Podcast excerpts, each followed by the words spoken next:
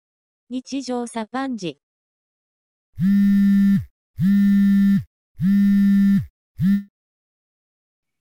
もしもし。もしもし。明けましておめでとうございます。新年、あげまして、せーの。おおめめででとうとうございます。イエーイ。じゃあ、合わへんやん。いや、あったと思う。あった多分。やっぱこれさ、ラグがあると思う、なぜだ。あるな。うん。いや。というわけで、今、今日が1月3日、日曜日です3ね。日か。めっちゃ早い。早いな。早いねんけど、僕の場合、そもそも休みが4日しかなかったんで、あ、そっか。なんか早いことはもう承知の上みたいな感じ。まあね。意外とあったなぐらいの感じはある。あ、そう。意外とあったうん結構いろいろした感じするもん。うーん。まず1日目は。 1日目っていうか、えっと、4日間、うんとりあえず午前中は走るっていうのを決めてて、おほ毎日8キロ走った。う。へえー。で、そっからシャワー浴びて、お昼ご飯食べて、うん。で、え、朝ごはんはは朝ごはんは食べないか、うんプロテインだけって感じかな。へえ。うんなん何が佐野くんをそうさせるのえ、いや、そもそもさ、ちょっと長い休みってやっぱ無駄にしがちやんか、ぼーっとしてたら。うん、まあ普段頑張ってるからな。そんなことはないけど、だだかからら、え仕事頑張ってるやん、何を仕事仕事。あ仕事はまあみんな頑張ってるから。うん。まあ、その、ほっといたら無駄にするから、うん。その毎日決まったタスクを決めといたら、うんとりあえずそれはやるんじゃないかということで、まあうん最低限そこは担保される、どれだけダメな生活を送っても、その最低ラインを死守されるっていう、もそういう tips がある。う、一歩。うん、それで、とりあえず継続した。へえ。偉い。結構、切った感あるからさ、何かやりきった感じ、ああ。満足度高かったで。うーん。それは偉い。うん。で、まあ、そこから午後は、毎日違うことをいろいろ。何いろいろって。 31は、なんか映画見に行った気がする。うーん。見たか忘れたな。なんか見てんな。あ、あれ。あの、うん私を食い止めてっていう、ああ。が出てるやつね。誰やっけ能年レナ。ああ、そうや。あの、モーネンちゃんともう一人、あの、アマちゃんに出てたもう一人の人出てるんじゃん。女の子女の子。それ分からへん。見てないから。え、嘘やん。なんか、アマちゃんで、モーネンちゃんと同じ、なんか、アイドルユニットをする女の子。えっとね、あの人、あの人、その人は結構重要な役で。あ、そうなんや。えっとね面白かった、映画。面白かった。めちゃくちゃ面白い。へえ見てほしいレベル。かあ、そなうり面な白んや。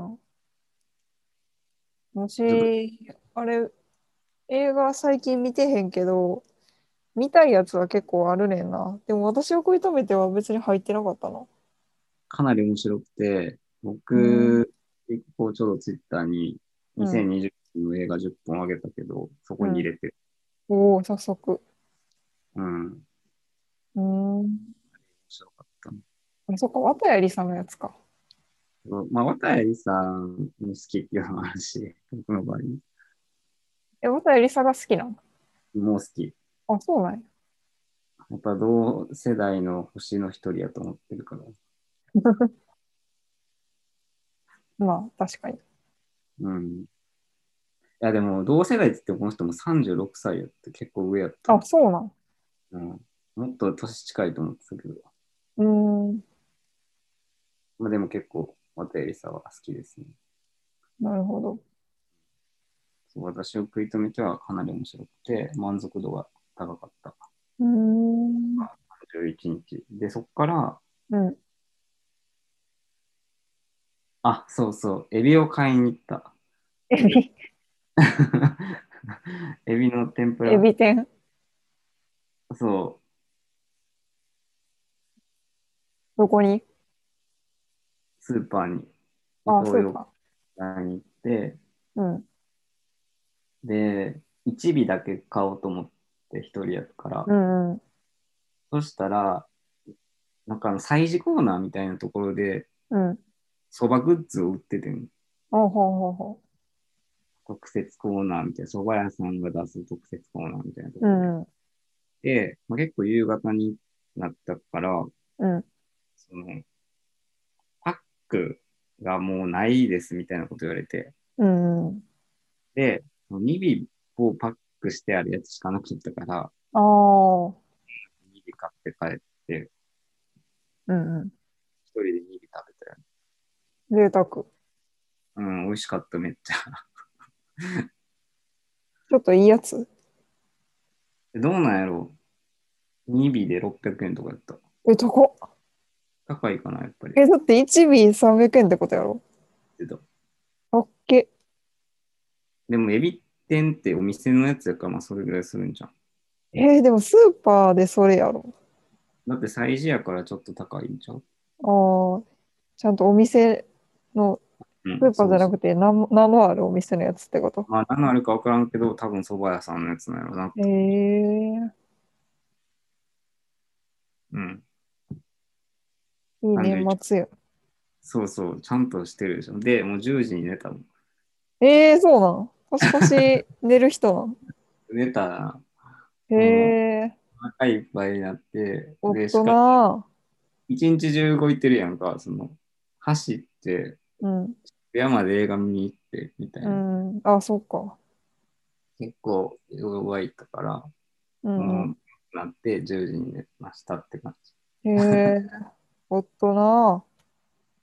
逆に、何してたえー、私31は、何やったっけな。31は、えーっと、何したっけな。いや、でも、でもさ、3日も4日も前の話やからさ、うん。バランくなってもしゃあないよね。いやー、でも、31は、まあ、起きてはいたよ。年越しの瞬間は。なんか料理してたんちゃうかった。明日、えっと、でも、そうなんか、お正月三が日に台所に立って刃物を持つのが悪いっていうのをすごい昔からなんか親が言ってて、あ、そういうのあるん。うん、らしい。全然知らん。でも別に普通にお母さんとか正月からいやなまんあか作ったりとかしてたけど、でもなんか良くないっていう言うらしいでっていうのはき聞いてて、はいはいはい。だからなんかお正月まあお正月休みやしできれば台所には立たないでおこうと思っててはいはい。でお雑煮と、うんまあ、おせちまでいかんけどうん。なんか鬼しめぐらいは作ろうかなと思って煮しめって何煮物あ作ろうかなと思ってそれを作ったりしてあ。うん。私もそば湯がいてうん。でスーパーで天ぷら買ってきてうん、私は1尾198円ぐらいのやつでもなんか多分、え、あんま変わらへん。だって100円しか変わらへんねんで。いや、100円ってスーパーではでかない。まあ確か結にそうかもしれん。だから多分、そのスーパーで売ってるエビは多分それぐらいやけど、その催事かどうかの違いやな。構うん、多分そう。そうね。あと、何したっけな。31はでも、外出たのはそれくらいかな。スーパー行っなるほどね。そうやな。で、そば湯がいて、で、そのそば湯がいてる様をインスタライブするっていう謎の、ああ、まあ、やってた、やってた。そうそう。で、なんか最初、そば、昼はそばを湯がく、あ、多分夜、そばを湯がく配信をして、うん。昼間は、雑煮を作る配信をしてん、確か。ああ。その、雑煮の、なんていうか、その、ベースというか、お味噌汁みたいなことやんの。ああ、いや、でも、うちは白だしやね。あ、なるほど。うん。あ、白だしじゃなく、すましか。まあ、うち白はだし。佐野家は多分な、味噌やった気がする。あ、そうなんや。なんか多分、大阪は、京都とかは白味噌うだっん、たっけな、かもしれん。らしいね。でうちは、すましやねんけど、でも、なんかいつも、毎年出てくるのが、ちょっと白く濁ってたんやんか。はい。だから高校卒業するぐらいまでずっと白味噌やと思ってて。うんうんうん。でもある日、こう大学入って、兄弟集まって帰省した時に、なんかそういえばうちのお雑煮ってこれ白だしじゃなくて、え、白味噌やんなみたいな話をしてたら、うん。お母さんが、いや、すまちやでって言い始めて、 白さは何いや、めっちゃ白いの、普通に。で、え、なんでこんな白いんっていう話をしてたら、うん。あの煮込みすぎて餅が溶けてる。ああ、そういうこと です。らしいわ。なるほどね。そどううち、兄弟多いからさ、あ、そうなだんかや。ら、そう、あのー鍋いっぱい作るんやんか。ああ、で、こう、お母さんも、正月前から仕込んでるからさ、はい。何回も煮込むから、うん普通に溶けるんよな。なるほどね。で、多分餅が一回り二回りぐらい小さなってんねん。まあ、その分、こう、ね、あの、汁の中に溶け込んでるかそらう。そうそうそう。なるほどね。まあ、31は、まあ、料理してたと。そう。1日はでもね、私も朝走りに行ったよ。ああ、それはでも、ほんまに寒い時間に走ってたよね。うん、でもそんな寒くなかった、思ったより。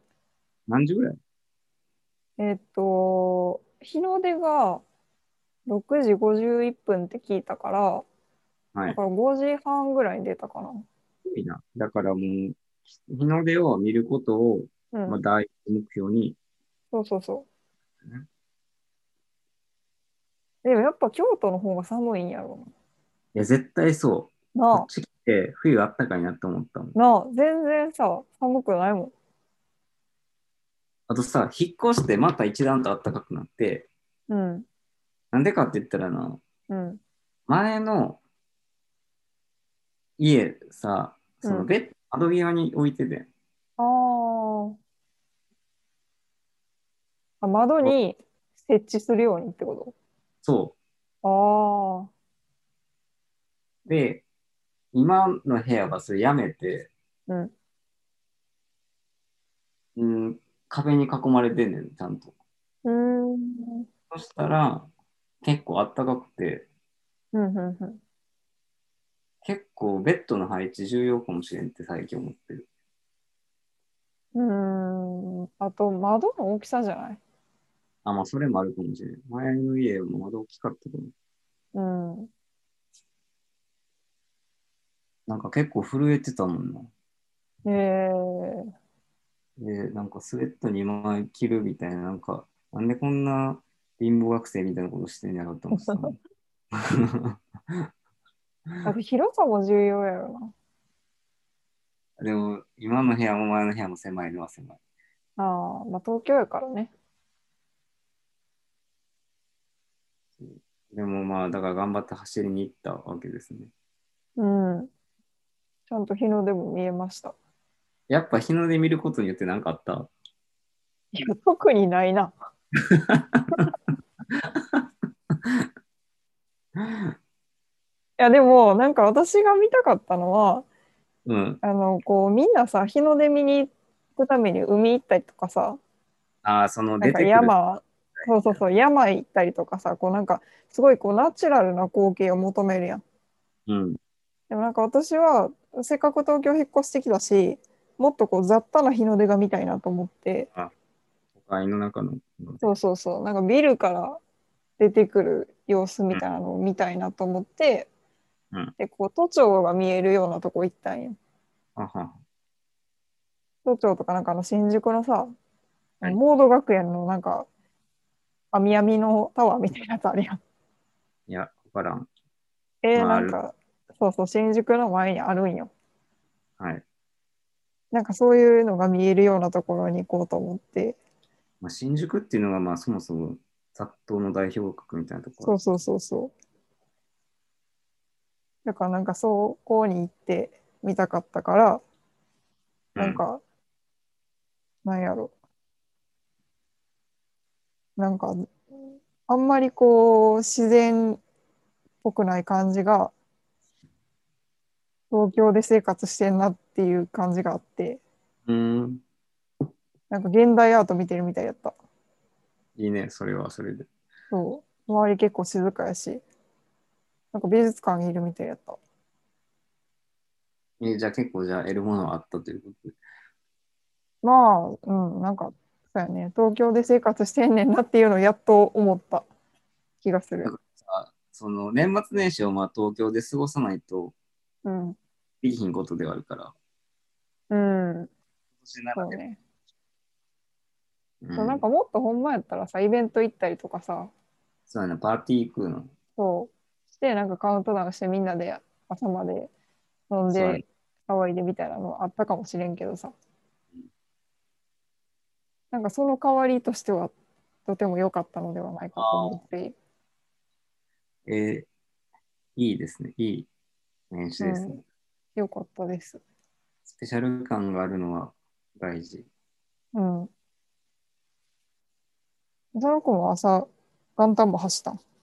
走ったけど、うん、でも、10時ぐらい、ああ10時、うん、毎日10時、11時ぐらいに走ってて、10時ぐらいうん結構ポカポカしてくるから、うんうんうんこの日向になってるところを走って、そしたら結構あったかい、ね。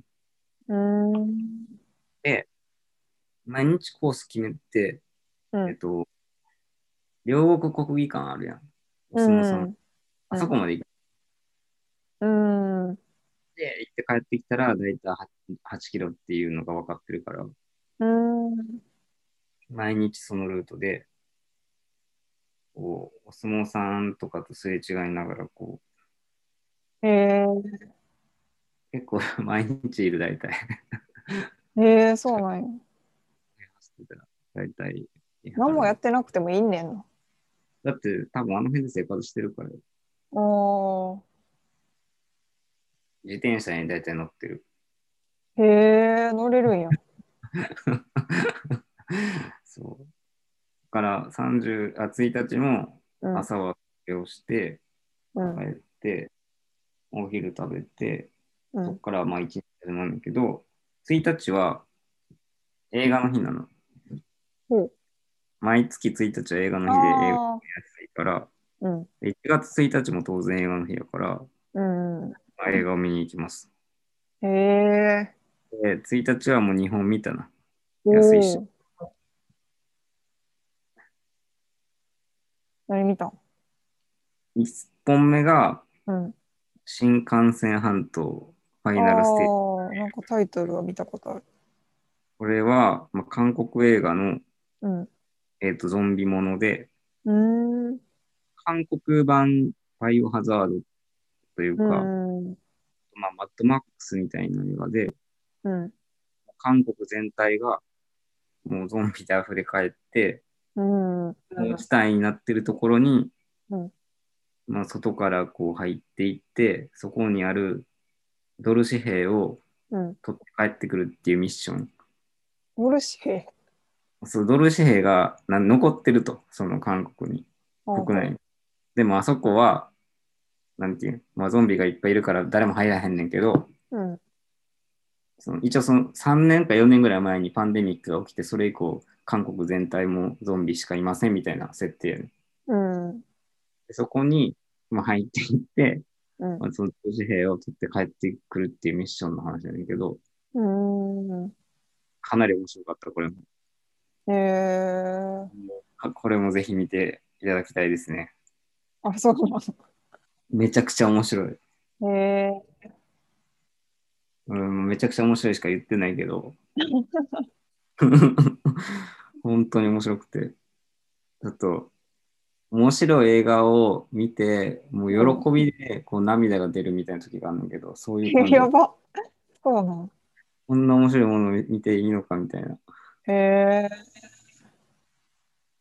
そう。い感受性が豊かやな。や、もう映画が好きなんでね、僕はね。 素晴らしい。あと、まあ、景気がいいから、こういう、なんていう、ゾンビをうぶっん。倒すみたいな映画は、うんう正月にもってこいというか、ん。へえ。うん、景気がいい。なんていうの、そ景気の、はい良くないやろ。や、その、なんていうかな、まあ、殺してもいい対象としてあるねん、ゾンビって、映うんう画。いんうんくら殺しても、うん罪悪感を感じる必要はないし、うんうん後味が悪くないんでうん。人の形してるけど、その残酷にしても別に、まあね。映画の心も痛まないというか、うんうんだからすごい景気よくバイオレンスができるっていうのもあるし、うんとまあそのゾンビ映画ならではのもう決まりきった感動みたいなんて絶対あんねん。感動。あの例えば身内がゾンビになった時どうするかとかうん。うんあとはもう絶対助けられへん状況になった仲間を見捨てるかどうかとか、うん。うん。まあ、絶対その誰もが見たことあんねんけどうん。やっぱり今回も出てくんなみたいな時があってうん。でもやっぱり感動しちゃうみたいなうん。こういうのもあるし、うんまあ、この映画特有のめっちゃいいシーンもめっぱいあって、うんかなり面白いです。え、これはさ、やっぱその、コロナを意識してんのいや、この作品自体が、うん。えっと、前作があって、それがコロナ以前に作られああ、てそる。うなんや。でそれはそのウイルスが広まる過程を描いてる映画があって、うーんそ。れが、まあ、新幹線ファイナルエクスプレスっていう映画なんだけど、ほうほうほう。そのソウルからプサンにうんうん行く列車の中でゾンビが発生するして、うわ、無限列車車や。そうそうそうそう そう。乗客はどういう対応をするかみたいな、そういう映画っていうか、うでんそれはもう密室劇というか、うんうん列車の中だけの話で終わって、うん。プサンに到着してうん助かりましたみたいな主人公たちが、うんうん。そこで終わりですってやってんけど、その後実はもうすぐ韓国全土が崩壊して、っていう話が、うん。うん。そう。だから、そのパンデミックとは多分あんま関係ない。うん。でも、それっぽいシーンは結構あって、うん。韓国から脱出するねんか、最初に、うん。その主人公たちが。うん。で、最初、船に乗って、命からがら脱出しましたってなって、でうん。もうすぐ日本に着くんだよねみたいなこと話してんねんけど、うん。いや、ちょっと行き先が変わって、香港に行くことになったって言われんねん。うん。なんでかって言ったら、多分日本が入国を拒否してる。うん。で、その後香港に行っても、すごいこう差別を受ける。うん。もしかしたら、その韓国語を喋ってるだけで感染者なんじゃないかっていう思われてるとか。ああ、なるほどね。なんかそう初い期にう、あったやつやね。 そうそうそう、そそういうの見たことあんなみたいな。う。うんうん。そう、そこは確かにちょっと見てて思うとこがあったけど、でも多分、その、今回のとはあんまり関係はないんやろうなと思う。うん。ただ、面白いんで、これは、ぜひ。なるほど。めっちゃ語ってしま った。 お正月はこれ見たって感じだね。なるほどね。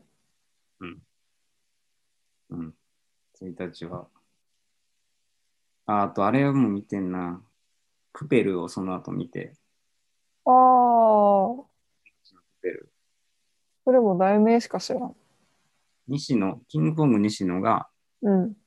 書いた絵本を原作にして、うわまあ制作費もキングコング西野。脚本もキングコング西野みたいな。ああ、なんかキングコング西野なあ、もうサロンやり始めたあたりから、すごいなんか偏見やけど、 いい気はしてないよいやまあまあそういうのあるやんか。な。うん。で、やっぱり映画ファン、多分基本そういうスタンスで好きじゃないと思うね。うん。で、だから周りもあんま見てないなと思って、うん。だからこそちょっと人柱になって見に行かなあかんなと思って、うん。見に行って、うん。その批判するにはまずお金を払うべきと僕は思ってるんで、まあね、それそうは、 そそうう。それはそうそでまずお金を払ってみたら、まあ、何を、うん何でも言うというか、う。うん。で、だし、この僕らの周りで誰も見てないのがちょっと嫌やったから見に行って、うん。まあ案の定、結構ひ、え、マジ でめっちゃひどかった。 え、それはストーリーとかが ってこえっと、もう全部がひどい。と もう本当になんていうか笑っちゃうぐらいひどい映画で、ちょっともう安心したぐらい。ああ、それは良かったな、でも。ほんいい可能性って全然あるわけやんか。うん、あるある。で、しかも今回その制作してるスタジオが 4°C っていうああ、そうなんや。結構有名っていうかまあいい映画を作ってるうん。っていう多分立ち位置のうん。スタジオやと思うんだけど、うんまあ。そこ作ってるあるし、ところに。うん。そうもしかしたらって思って見に行ってん。うん。でも、やっぱり、なんか、ダメなんやって思って、うーん、結構、すごかった。これはこれで。なんか今、サイト見てても結構声優陣とかさ、すごい人たちが集まってるやん。芦田愛菜ちゃんとか。芦田愛菜やで、だって芦田愛菜に、うん。誰やったっけな。久保田正孝とかさ、あ小池そ栄う子とかさ、藤森さんうん、慎吾、藤森慎吾とか、ずんの飯尾さんとか。まあ、藤森はね、もう完全に藤森やった。 あとね、国村淳がめっちゃ良かったね。ああ、いいな。栗村淳、いいめねっちゃ。良くて、国村淳が。まあ芦田愛菜もめっちゃ良かったんやけど、うん。うん、国村淳が、あ、だから全部が悪いわけじゃなかった。国村淳は良かった。うん。栗村淳。それはもう栗村淳の力や。いや、でもほんまにやっぱその人が出てくるシーンはピリッとすんねんの。うーん。まあ、声でわかるっていうのもあんねんけど、あ、うん国村淳って。うーん。うーん、なんていうか、まず前提としてめっちゃ退屈やねん。これは、っていうか、前半がずっと退屈で、うん。なんか全然意味ないシーンみたいなのが多くて、うん。動きが面白いみたいな、こうピタゴラスイッチ的な動きが面白いとか、うん。そういう絵を見せたりとか、ちょっと PV 的なオープニングがあったりとか、うん。本当にアニメの動きみたいなのを最初に結構長い時間見せられるんだけど、うん。その間話全然別に進んでるわけじゃないから、う普ん。通なシーンが多くて、あんまり話が進まへんっていうのがあっおーと、これって、煙突町って何かっていうと、うん。これ、うん、ネタバレしても別に誰も怒らへんと思うけどさ、うん、煙突で、まあ、もくもく煙が出て、空がこう、真っ黒になるわけやんか。うん、で、それで星を見えへんようにしてんの。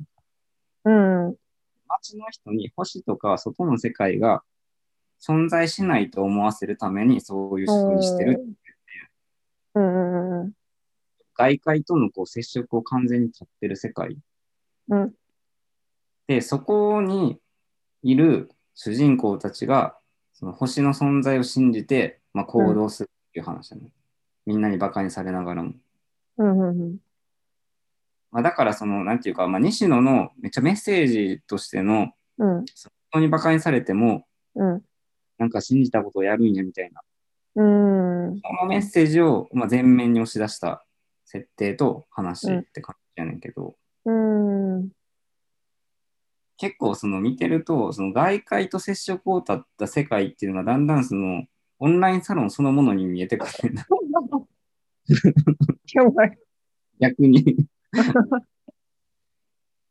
なんか、そういうなんか構造が結構ねじ曲がって見えてくるっていうのもあるし、ああ、そのメッセージを伝えるためのストーリーに、キャラがそれにこう、準ずる行動をししすぎて、性格がみんな破綻してるっていうか、だから、なんかそれは逆に言えば、その西野のために、この準じるサロンメンバーみたいに見えてくる、ね事前情報がありすぎてね。そうそうそう。もう、うがった見方しかできひんくなってくるんだけ ど、なんかちょっと社会主義的やな。外界と接触を絶ってみたいなとことかさ。あまあ実際そうやねんけど、逆に、これ面白いなと思ったのが、うん、その外界と接触を断つ理由が何かっていうと、うん、独自通貨をその町では使ってるっていう設定が途中で出てきて、うんうんそれが設定が面白くてお金が腐っていくねん、時間が経つと。うん、うん、うん。でお金がじた時間が経つと腐ると何がいいかっていうと、うんうんみんな積極的にお金を使うからうん。経済がすごい活性化するっていう説明が入ってくるねん。 ああ、なるほどね。うんこれって今実際日本でやってるマイナス金利ってこれやねんけどほうほうほう。なんかそれを話の中に持ち込んでるのはめっちゃ面白いなと思ってんけどうん、うん、この設定ってでもそれ一瞬で、うん、そっから何も掘り進めへんくて、投げっうん。ぱなしになんねんか。ああ、言ってみただけみたいな。まだからあ、社会主義的にしてるための理由っていうだけやね。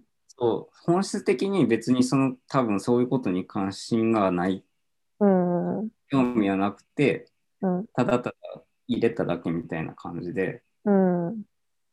まあ、興味ないんやろなっていうのはすごいまわあ、かる。話の本質がそこじゃないからってことじゃない。まあそうやねんけど、だったら別にそんな話を結構時間かけて説明すんねんけど、そうだね。そこの尺とか、なんか、返してほしいなって、すごい思う。で2時間あんねんけど、多分これ90分ぐらいでいい ええか、ー、2時間な。うーん、ちょっと長いし、うん。う退屈の時間がすごい長いし、ーん。構造がめっちゃ気持ち悪く感じられる。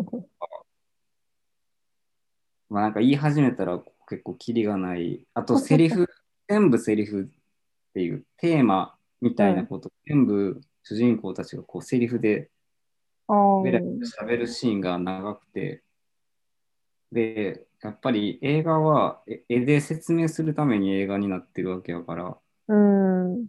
そこもちょっとブサイクやなって思った。なるほどね。で、一番極めつけは、こうエンドロールの一番最後で、うん。制作葬式、脚本、西野ってバーンってめっちゃ大きく出てきて、終わるっていう。 なんかそういう、こう、志の低さみたいなものが、フィーチャーすんねんな。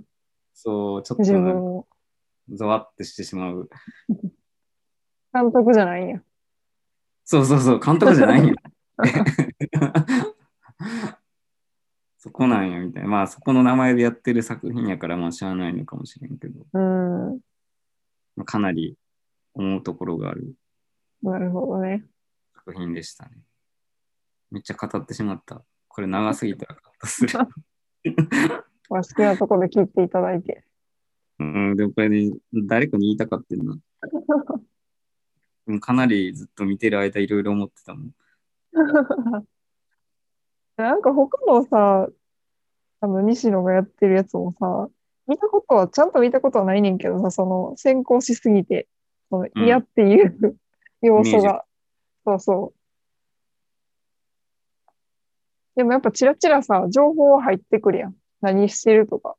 そうやね。なんかゴミ拾いとかしてたやん。あ、そうなんそう、なんか渋谷のゴミ拾いとかしてたんやんか。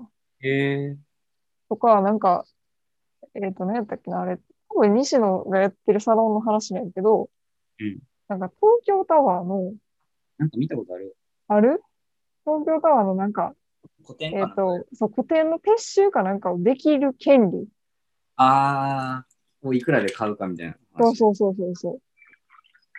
撤収できる権利って何確かに。労働やねん けど。